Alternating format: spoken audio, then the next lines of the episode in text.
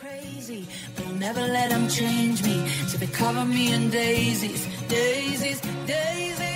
A Kate Perry tá cantando aí sobre margaridas, mas nem tudo são flores nesse sexto álbum dela, né, Ortega? Não mesmo. O Smile marca uma nova era da cantora americana de 35 anos e é um disco atormentado, com certeza o mais emotivo da discografia dela. E nessa semana o Jean ouviu o novo álbum da Kate Perry. A gente vai fazer um faixa a faixa dele e também analisar a carreira da Kate. Eu sou o Braulio Lawrence. Eu sou o Rodrigo Ortega e esse é o Jean Ouviu, o podcast de música do G1.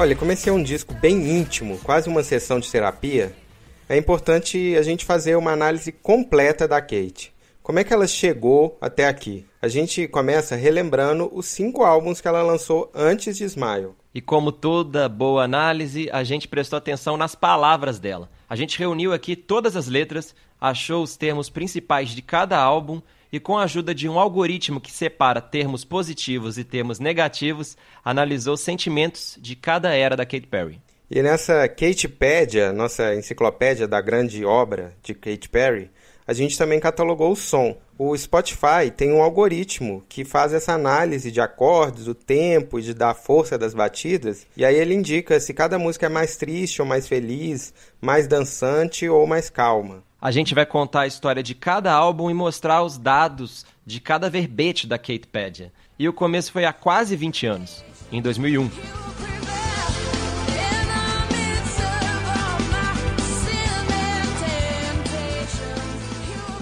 Tem muita artista que tem medo daquela frase seu passado te condena. Mas no caso da Katy Perry, dá para dizer que o passado dela liberta e perdoa. Eu tô falando de perdão divino mesmo é que o primeiro disco que ela lançou é de pop rock cristão.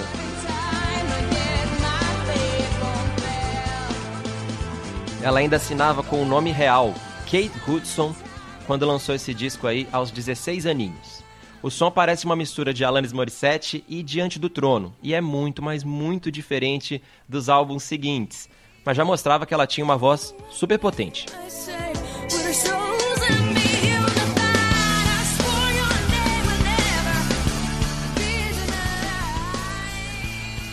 Como todo som gospel, o álbum tem um tom de expurgo, assim, a análise das letras mostra um sentimento que é mais negativo, mas com uma busca por redenção, por iluminação. A palavra-chave aqui é tired, ou cansada, repetida mil vezes na música My Own Monster, que é meu próprio monstro. Vamos guardar essa informação para quando a gente estiver falando lá no final de Smile.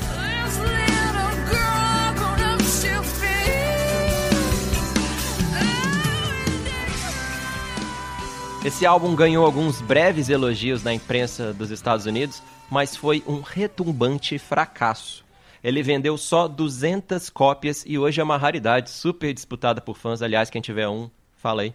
É um ponto totalmente fora da curva da carreira dela, né? É, a Katy Perry já se reinventou algumas vezes, mas a maior virada, sem dúvida, foi com o segundo disco, One of the Boys. Dá para dizer que ela virou outra artista, até porque ela mudou o nome de Kate Hudson para Katy Perry, mas essa transição radical foi acontecendo aos poucos. Foram sete anos entre um álbum e outro. E nesse tempo ela se mudou para Los Angeles, ficou amiga do Glenn Ballard, um produtor de pop rock que era parceiro da Alanis Morissette, assinou contrato e depois foi abandonada pelo selo Columbia. E foi aí que a Kate se aproximou de outro produtor, muito mais pop, um cara chamado Dr. Luke. E no caminho de fazer essas coisas cada vez mais pop e menos cristãs, ela compôs com o Dr. Luke a música I Kissed a Girl. Essa música sobre beijar uma garota com batom de gosto de cereja foi o primeiro grande pecado e também o primeiro single do disco One of the Boys de 2008.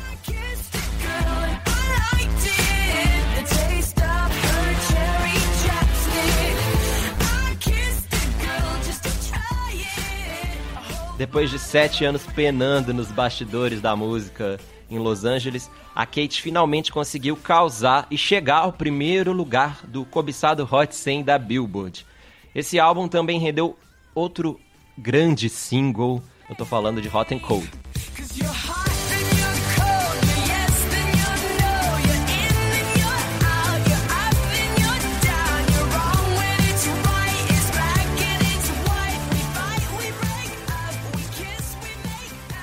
One of the Boys é um álbum com letras bem menos negativas e tem músicas com alto índice de dançabilidade e alegria, segundo o Spotify. Ele já deixou clara essa marca irreverente da Katy Perry, mas tudo isso ia ficar muito mais escrachado no disco seguinte, Teenage Dream. Ó, oh, Tega, eu sou suspeito para falar desse disco porque gosto demais, mas vou tentar aqui ser objetivo. Eu vou só dizer isso aqui, ó foi o primeiro álbum de uma cantora na história da música a ter cinco singles em primeiro lugar na Billboard. E acho que vale ouvir rapidinho aqui todos eles, porque eu garanto que vale a pena. Começou com California Girls.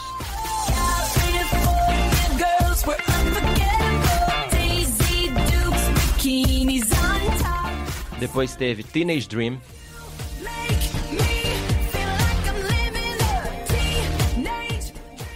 Aí veio Firework.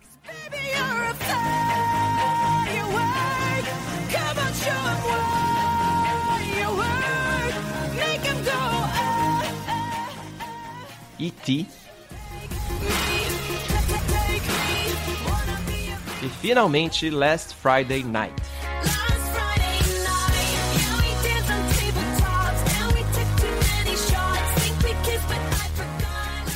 Eu queria também que você lesse um trecho da resenha que você fez esse disco lá em 2010 para a revista Billboard Brasil, porque eu sei que você guarda essa resenha aí do lado esquerdo do HD e do peito.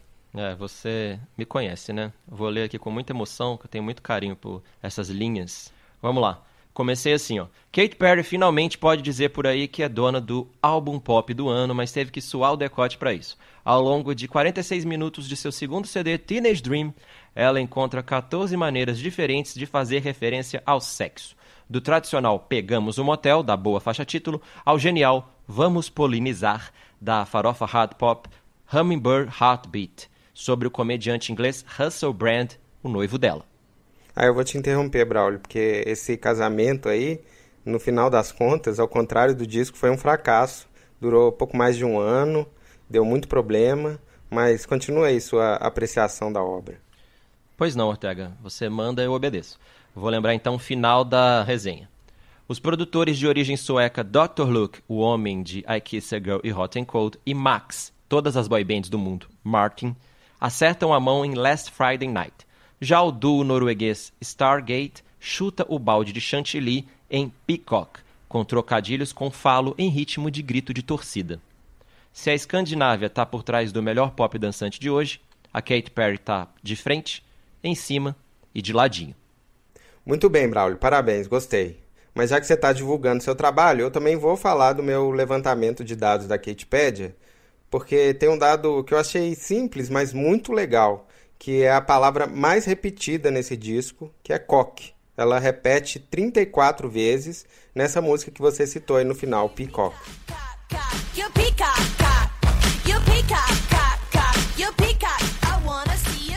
Peacock quer dizer pavão, mas coque é uma referência, claro, ao órgão sexual masculino, o famoso pênis, e o fato de ser a palavra mais presente no disco, acho que resume muito bem essa conversa sobre o clássico pop Teenage Dream. É, um descasso que rendeu três anos de divulgação com direito a um ótimo show no Rock in Rio 2011. Foi lá que rolou o inesquecível beijo no Júlio, de Sorocaba. Julie, oh, where are you from in Brazil, darling? Sorocaba. Mas, Braulio, o tempo não para, todo mundo tem que crescer e amadurecer. E no caso da Kate, o suposto amadurecimento veio com o disco Prism de 2013. A análise do Spotify mostra muito bem como ele tem arranjos menos felizinhos, mas não é que chega a ser para baixo, né? Não, é um disco dançante e o principal é que ele continua com a mão forte dos produtores Max Martin e Dr. Luke. E mesmo sendo um pouco menos irreverente, tem músicas bem certeiras. Teve Dark Horse, que incorporou essas batidas arrastadas do trap lá em 2013, quando isso ainda não era tão clichê.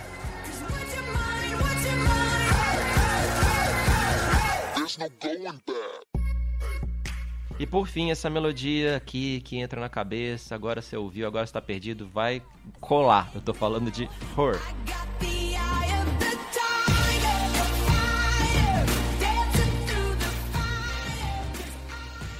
E a gente chega finalmente nas cenas do último capítulo antes de Smile. Foi o álbum Witness de 2017, que surpreendeu muita gente, porque era a Katy Perry de cabelo curto, com um discurso consciente, mas ela segue mais ou menos o caminho que ela vinha traçando. As músicas são ainda mais sérias, chegam a ser até sombrias e ao mesmo tempo mais dançantes. E o grande exemplo disso que você está falando, Ortega, é a música chave do disco, né?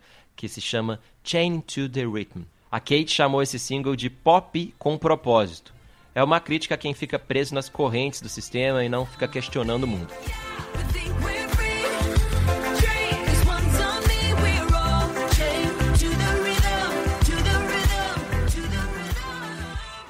O elefante branco aí nessa música, que está no contexto dela, se chama Donald Trump. A Katy Perry se envolveu muito nas eleições dos Estados Unidos de 2016 ela subiu no palanque da Hillary Clinton de verdade e ela estava empolgada com essa perspectiva que todo mundo acreditava de ter a primeira presidente mulher dos Estados Unidos. Mas assim como a campanha da Hillary, o álbum foi uma decepção de público, não teve nenhum primeiro lugar. E parece que todo o ambiente era negativo, né, Ortega? Para começar, uhum. o Dr. Luke, que foi muito importante na carreira da Kate, não participou desse álbum porque já tinham rolado as denúncias de assédio da Kesha contra ele. Então não dava mais para Kate associar a imagem dela ao Dr. Luke. Mas a grande treta da época foi com a Taylor Swift. Elas trocaram muitas alfinetadas aí antes desse disco. O início dessa briga parece ridículo e é. Uma uma cantora acusou a outra de roubar os dançarinos delas de turnê. Teve a famosa polêmica do Left Shark, que era um dançarino que se vestia de tubarão e que era um desses dançarinos que teria sido roubado de uma para outra. E isso foi crescendo até que a Kate disse que a Taylor Swift tentou destruir a reputação dela com os fãs. A Taylor Swift tinha lançado uma música que todo mundo entendeu como um ataque a Katy Perry. Era Bad Blood.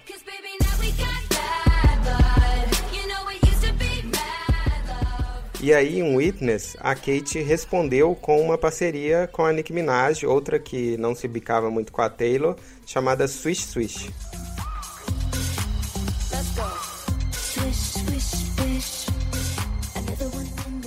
Toda essa bad vibe aí não colou com os fãs. Swish Swish foi ainda mais fraca nas paradas. As duas fizeram as pazes em 2019, quando a Kate participou do clipe de You Need to Calm Down da Taylor, fantasiada de hambúrguer Bem Kate Perry Paz e Amor.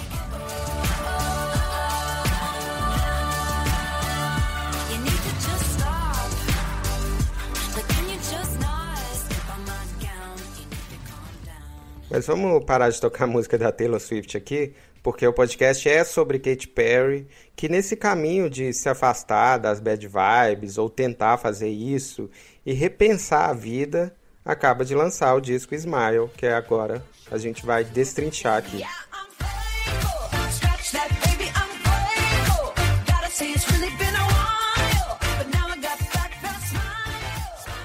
É, Ortega, a gente já falou aqui do libidinoso Teenage Dream, mas se por um lado o sexo domina esse álbum, em Smile o tema recorrente é o choro, o sofrimento.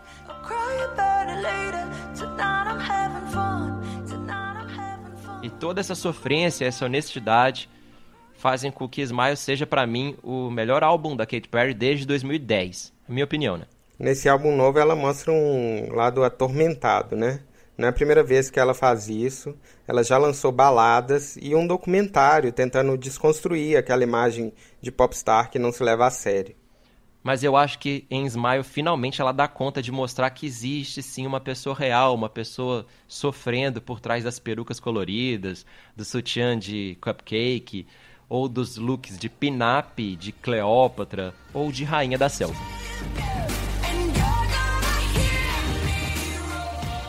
Ah não, para de tocar, Rory, para aí. Já é a segunda vez que toca essa música, agora a gente tem que bola pra frente aí e falar de Smile, por favor. Pois não, Ortega, é hora do nosso Obrigado. tradicional faixa a faixa. E nas 12 músicas e 36 minutos desse álbum, a Kate olha para si mesma e canta as letras mais intensas da carreira dela até agora, a começar por essa aqui, ó, Never Really Over.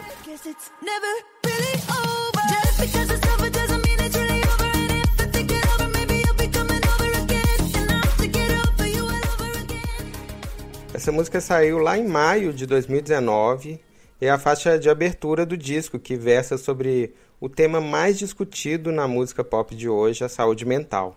E é um típico pop ansioso com produção do DJ russo Zed.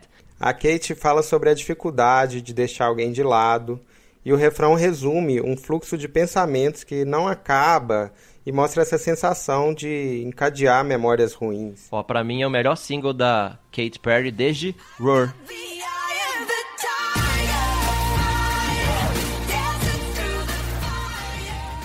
Eu gosto muito também. Mas se tocar mais uma vez Roar, eu juro que eu abandono esse podcast. Não tem jeito. Nossa, que revolta, hein? Mas tá bom. Próxima.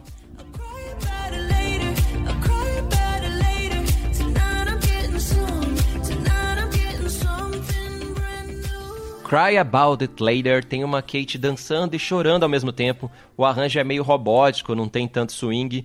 E tem também um solinho de guitarra que me faz lembrar a influência metal farofa que a Kate Perry tem, sim senhor, já ouvida no bom lado B, Hummingbird Heartbeat. Mas vamos direto para outro emo dance pop, solta aí Teary Eyes.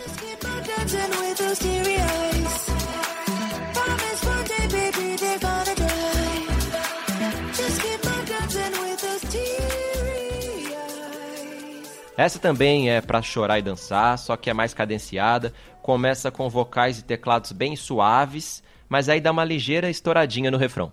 E a Kate canta: Só continue dançando com olhos lacrimejantes. Mas depois das lágrimas, agora é hora de flores, mais especificamente de margaridas, as margaridas que a gente falou no começo do podcast. Vem aí a quarta música do álbum, Daisies.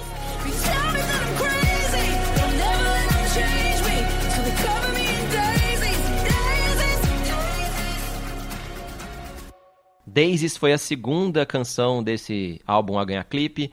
Ela é tipo uma transição. Muda de temas, indo da Kate emotiva, da Kate debilitada para uma Kate mais plena, autocentrada, resiliente. Ela diz que vai ser sempre chamada de doida, mas não vai mudar por causa disso nunca, nem quando estiver coberta de flores, ou seja, até ela morrer vai ser assim. E a partir daqui muda também na parte do arranjo, né? Em vez do eletrônico, fica uma coisa mais orgânica. E a Kate, assim, eu acho que ela canta com muita vontade nessa música. É uma das melhores performances vocais dela, para mim, em muito tempo. É como se a carreira dependesse do sucesso desse single.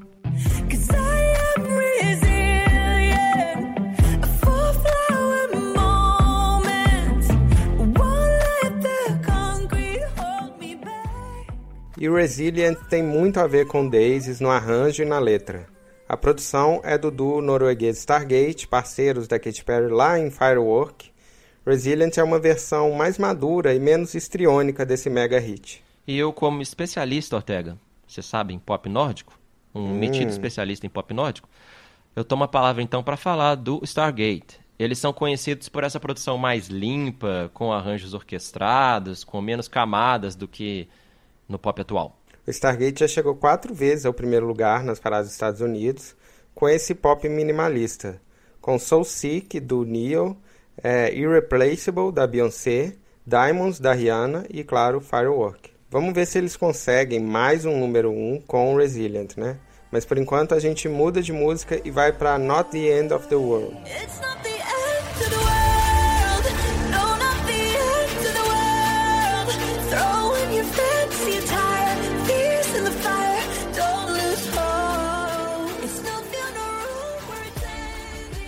Não perca as esperanças. Não é o fim do mundo. Isso é só o começo. Esses são três dos mantras cantados pela Kate Perry nessa música com clima de autoajuda pop eletrônica. É um arranjo que é meio óbvio e meio imponente, né? Para mim é uma das músicas menos inspiradas do disco. Então bora para a próxima, solta Smile.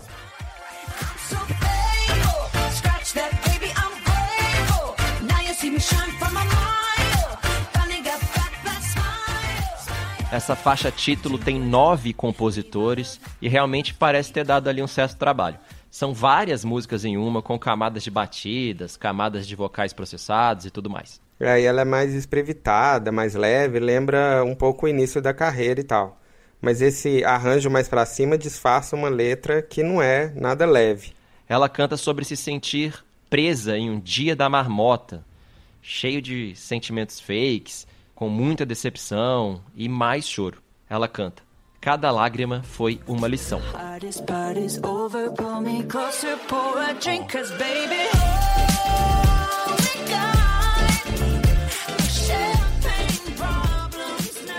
Agora a gente já tá tocando Champagne Problems e esse groove anuncia que os sorrisos da música anterior viraram uma festinha a dois. A Kate canta assim, ó. Houve um tempo em que a gente poderia ter desistido, agora a gente está celebrando e eu estou muito feliz que chegamos tão longe. Nós dois sabemos que o pior já passou. Me traz para perto de você e nociva, champanhe. Tudo o que temos agora são problemas de champanhe. É, o tipo de problema que você quer ter, né? Mas no fundo aí já tá tocando a nona música do álbum, Tuck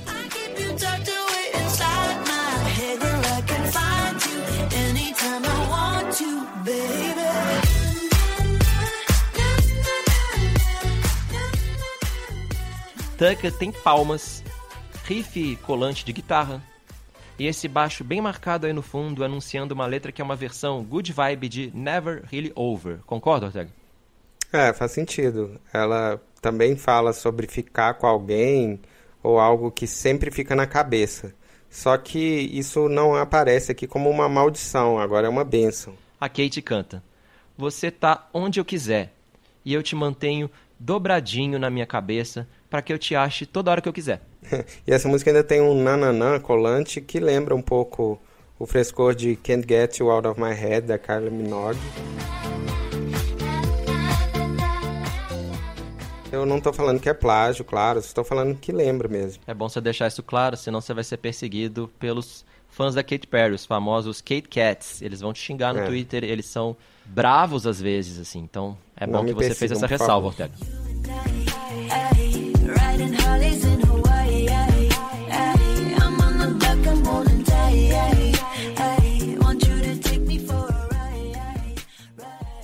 Harley's in Hawaii foi feita com a ajuda do Charlie Puth, o pianista conhecido por Attention e See You Again. É uma música praiana urbana sobre uma viagem romântica para o Havaí, com direito a passeios de moto da Kate acompanhada do marido, o ator Orlando Bloom. E no fim, tem esses gritos que acabam com a suavidade do arranjo. Eu vou te falar que é uma das que eu menos gosto desse álbum, acho bem fraquinha. Tenho que ser sincero aqui também, não são só margaridas para você, Kate. Mas eu gosto muito da próxima. Bora ouvir Only Love.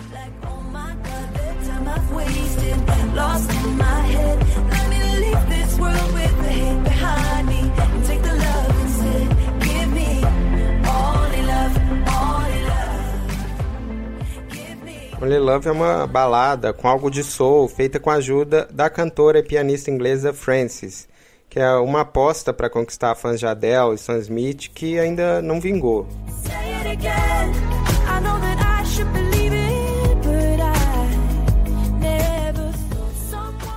A Frances é muito talentosa, eu gosto dela. Essa Say It Again que tá tocando aí é muito boa. Mas voltando a Only Love, da Katy Perry, a letra é introspectiva e dispensa as metáforas que são tão comuns no cancioneiro da Kate, né? É, a letra especula como seria o último dia viva dela, tem os versos mais atormentados do álbum. 86.400 segundos em um dia, a maioria deles tem sido um desperdício. E ela canta também: Oh meu Deus, quanto tempo eu gastei dentro da minha própria cabeça. Eu sei muito bem do que a Kate está falando, acho que muita gente sabe, e por isso que eu acho que essa letra é boa, assim, eu gosto dela. E depois de uma balada vem outra balada. A décima segunda e última música de Smile se chama What Makes a Woman.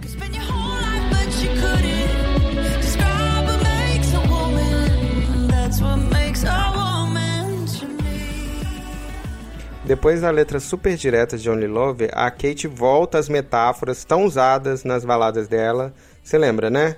Ela já cantou sobre sacola voando, sobre caminhada em uma tempestade, sobre o fogo de artifício, bala com recheio surpresa. Já em What Makes a Woman, ela fala que precisa de fun tissues for my issues, ou seja, lenços engraçadinhas para os meus problemas. Ela também fala que precisa de band-aids para coração. Ela também canta É meu corte de cabelo ou deixo de usar maquiagem? Eu me sinto mais bonita fazendo qualquer merda que eu queira.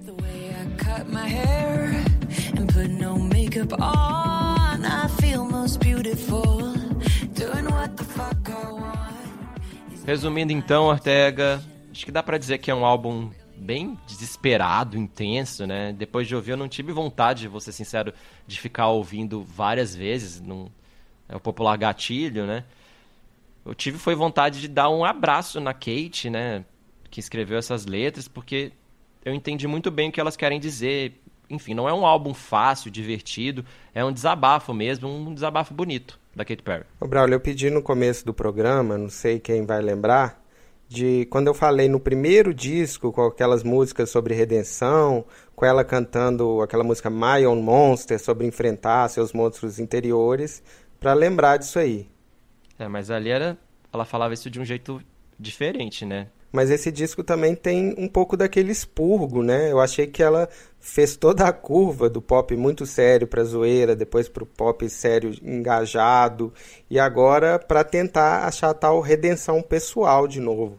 É, eu concordo, Ortega, que dá para falar que esse até agora o último verbete da nossa Katepédia se parece um pouco, lembra um pouco o primeiro, né? Ela mudou tanto assim, foi foram tantas eras que ela acabou voltando um pouco para o início, para essa Kate mais reflexiva. Ela, de novo, está pensando muito sobre a vida, mas claro que hoje ela vai além da religião. É, Braulio, a gente estava conversando sobre esse disco no WhatsApp ontem e eu falei que eu achei a Katy Perry perdida. E que, como você é fã dela, eu falei que eu ia terminar o programa baixando um pouco a bola, falando que eu não gostei tanto do disco. É, a gente até brincou, né? Contando aí os bastidores, que eu ia ser meio o policial bom, né? O tal do good cop, e você ia ser o policial mauzão, o bad cop. Ou eu ia ser advogado de defesa, você ia ser, né? Advogado de acusação. Pois é, foi mal, mas depois dessa conversa, eu acho que é até legal ela estar tá perdida, e esse foi justamente o ponto forte do disco. Eu só acho que musicalmente ela podia explorar mais isso tudo. Ficou um pop meio genérico, um pouco pessoal. E é engraçado que isso é outra comparação com o primeiro disco, né? Tem horas que musicalmente parece uma Katy Perry que não é muito Katy Perry. É, mas talvez seja o caso de eu ouvir mais o disco para entender melhor cada música. Ao contrário de você, essa conversa toda me deu vontade de reouvir, de reavaliar. E quem está ouvindo pode escrever para a gente contando o que achou também. Mas agora a gente fica por aqui, senão o programa vai ficar maior do que o disco, né? E essa é uma regra, né? Um podcast não pode ser maior do que o próprio disco. Assina o G1 no Spotify, no Google Podcast, ou na Apple Podcast, no Castbox, ou no G1 mesmo. Até mais. Tchau.